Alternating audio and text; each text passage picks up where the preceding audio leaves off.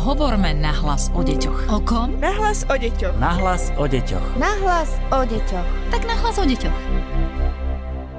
Vítajte v ďalšom podcaste, ktorý pre vás pripravuje Výskumný ústav detskej psychológie a patopsychológie. Ten podcast sa volá Nahlas o deťoch a dnes v ňom budeme spovedať hlavnú projektovú manažérku Národného projektu Štandardy, magistru Katarínu Naď Pázmaň. Vítajte v štúdiu. Dobrý deň. Budeme hovoriť o tom, čo robiť, keď je rodič vyčerpaný a to predovšetkým zo samotného rodičovstva, pretože aj také sa stáva. Mnohé zahraničné štúdie to potvrdzujú, uvádzajú, že syndrom vyhorenia sa môže týkať nielen bankárov, manažérov, ľudí vo vedúcich pozíciách, ale týka sa aj mám a otcov dokonca.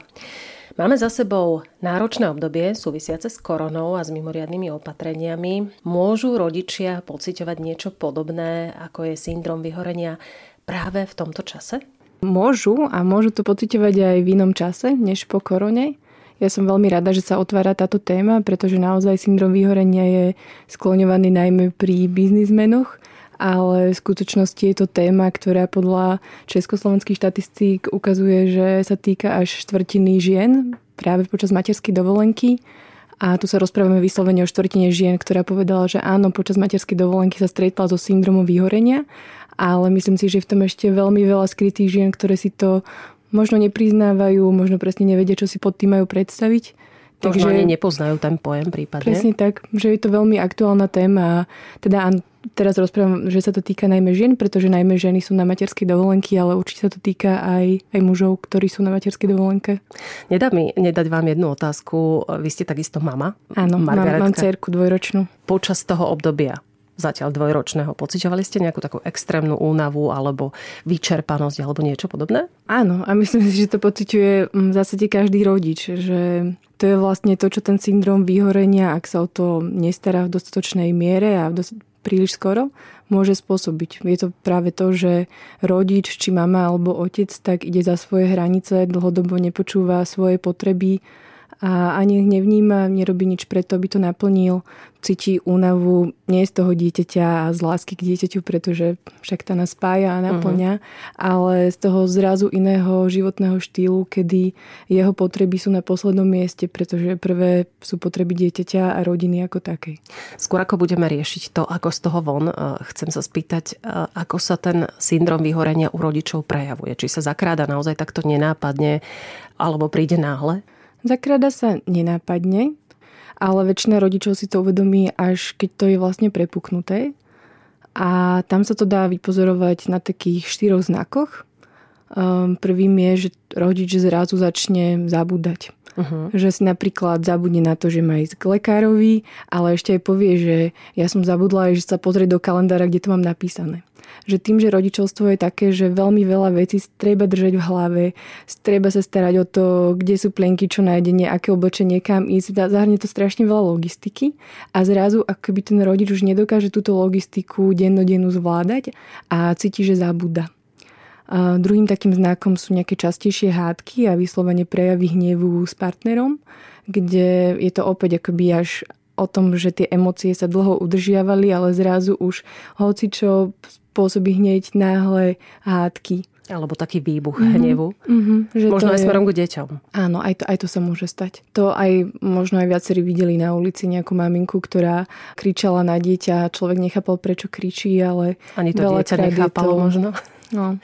To bol ten druhý znak. Mm-hmm. Ďalším takým znakom je nejaká taká dlhodobá apatia, že človek stratí úplne chuť do života. Ráno sa zobudí, nemá energiu, ale vlastne ani nevie, čo by ho potešilo. A, a tieto znaky sa možno tak prelínajú, že jedna vec je taká tá únava a druhá vec je tá strata chutí všeobecne žiť, strata chutí na stretávať sa s ľuďmi na nejaké ďalšie koničky. A teraz poďme poradiť, aspoň sa snažiť o to, aby sme poradili, ako pristupovať k tomu rodičovstvu tak, aby sme nepocítili syndrom vyhorenia. Myslím, že prvom rade je také uvedomenie, že to není o láske k dieťaťu že toto, čo pociťujeme, neznamená, že sme horšími mamami, otcami, že, že to dieťa ľúbime málo alebo nedostatočne. Je to úplne normálne vedieť, že áno, ľúbim to dieťa, som rada, že som mama, som rada, že som otec, že mám rodinu, ale mám tieto potreby.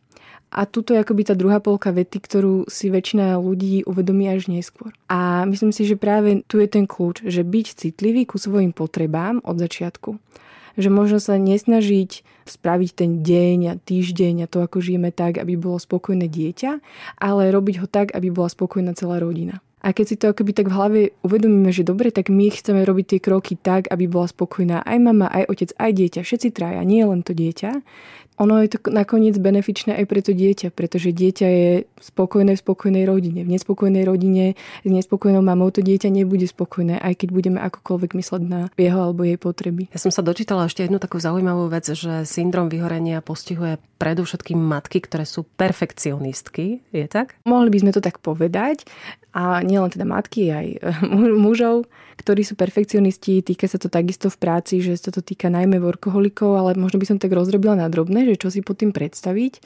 Takíto ľudia sú ľudia, ktorí sú viacej zameraní na výkon, ktorí vedia tie svoje potreby viac za do úzadia, ani si ich nevšímať, ani necítiť, že sú hladní, smední, priebehu toho dňa, ale proste dajú sa úplne do pozadia a robia všetko preto, aby boli spokojní a šťastní ostatní. A čo sa týka toho perfekcionalizmu, tak tu je znova aj taký tlak na to, že ako by mala mama e, vychovávať dieťa, odsumlikovať dieťa, Montessori zábavky, iné deti, e, racio biostrava, že je to strašne veľa takých požiadaviek. A mami proste niekedy ten tlak nezvládajú. Tlak, no, je to príliš veľa požiadaviek a všetko, to už ani potom ani není tá radosť tej starostlivosti o dieťa, lebo samozrejme ja sa teším, keď Margaretke kúpim super Montessori nábytok, ale chcem to mať na úrovni, že ja si to vyberám a je to pre mňa radosť starať sa o ňu týmto spôsobom. Nie, že je to požiadavka zvonku, ktorú som prevzala.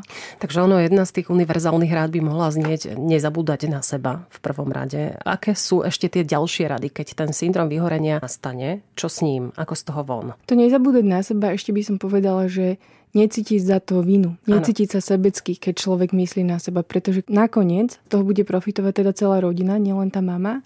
A čo to zahrňa, asi nezabúdať na seba.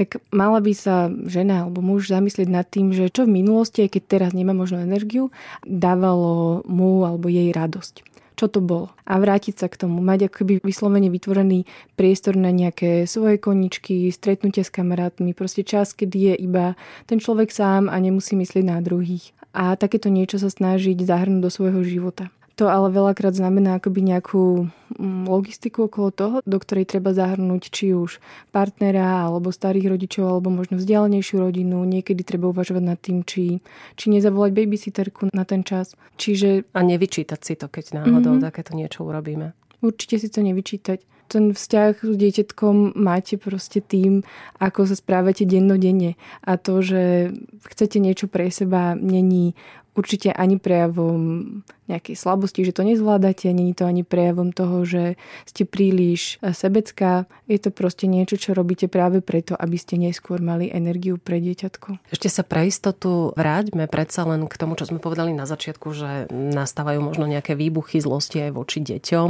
Ako vysvetliť práve deťom, že niečo nie je v poriadku, ale nie so vzťahom medzi nami, ale práve s nami? Ako im vysvetliť možno aj ten výbuch zlosti? Tiež to rozdrobím na drobné. A tak by som chcela povedať, že rozlišiť, že čo sa skrýva za emóciou hnevu a čo sa skrýva za emóciou smutku. Lebo sú veľakrát nejako sa miešajú. Keď človek cíti hnev, tak je to väčšinou preto, že nejako boli prekračované jeho hranice, že si ich nechal prekročiť, alebo že si to neustrážil, alebo že reálne nemal naplnené svoje potreby. To znamená, že aj prvá pomoc na hnev je začať naplňať svoje potreby, začať si viacej ustražiť tú hranicu.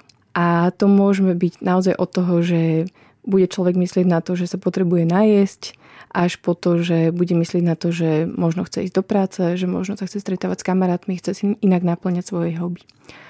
A ako sa o tom rozprávať s deťmi asi veľmi závisí od toho, aké sú tie deti staré.